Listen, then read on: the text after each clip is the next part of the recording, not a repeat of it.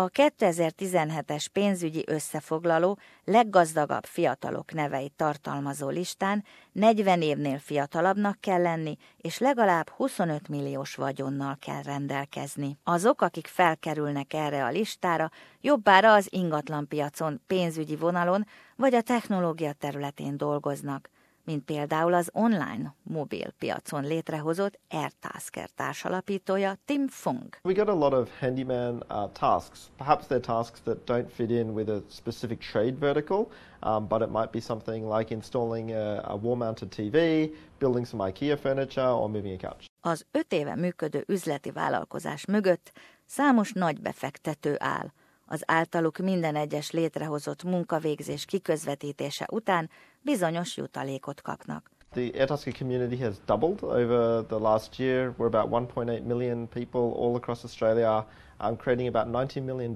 in, in jobs for Australian workers.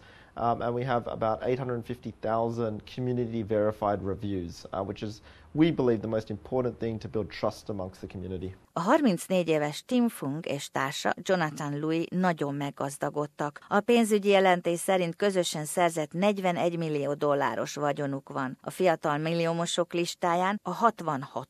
és a 67. helyen vannak. I would say that we're absolutely still on a journey, um, and I don't have $41 million in my bank account. A gazdagok listájának szerkesztője John Stansholt magyarázza, hogy hogyan mérik fel a gazdagságot. The people's wealth on the young rich is all based on the value of their companies or their businesses. So it's all around uh, getting a value of that company, be it from investments from outside, like venture capitalists or the like, or when they sell their business. Stransford elmondja, az Airtasker társalapítói csak kettő azon 38 üzletember közül, akik a technológia szektorban dolgoznak. That's really something that dominates uh, the list because I guess you've got social media, you've got marketing that you can all do online these days. You can promote your business online, you can have a business online through apps. Nick Mirkovic és Alex Tomic fogfehérítő céget hoztak létre, a High Smart. Elsősorban a közösségi médiát használták a piackutatásra, a piac befolyásolására. A 22 és 24 évesek a listán a legfiatalabbak – Közös vagyonuk 46 millió dollár, és 27 új belépő között vannak. A leggazdagabb fiatalok Ausztrál listáján az élen jár a Melbourne ingatlan befektető és építési vállalkozó Tim Gardner 465 millió dolláros vagyonával az ötödik. A webmarketing szolgáltatásokat biztosító páros Dave Greiner és Ben Richardson, a Campaign Monitor vállalkozás tulajdonosai a harmadik, negyedik helyen vannak 607 millió dollárral. De mindenkit elhagyva a 6,1 milliárd dollár közös vagyonnal rendelkező Atlassian hivatali szoftverfejlesztő cég társalapítói Mike Cannon, Brooks and Scott Farquhar.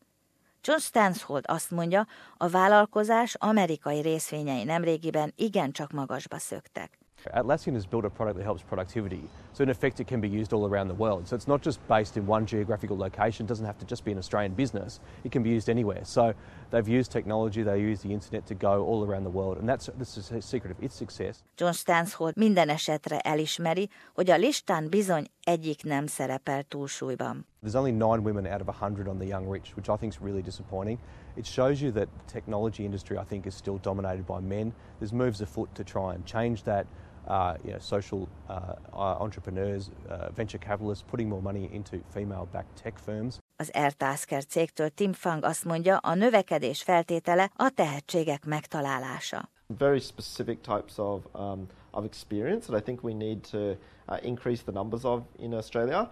Um, and it's going to be really hard to do that via, you know, slow burn things like educating people you know, those things are important too, like starting at the seven year olds and, you know, waiting till the, those people are 25 years old and they've got some experience.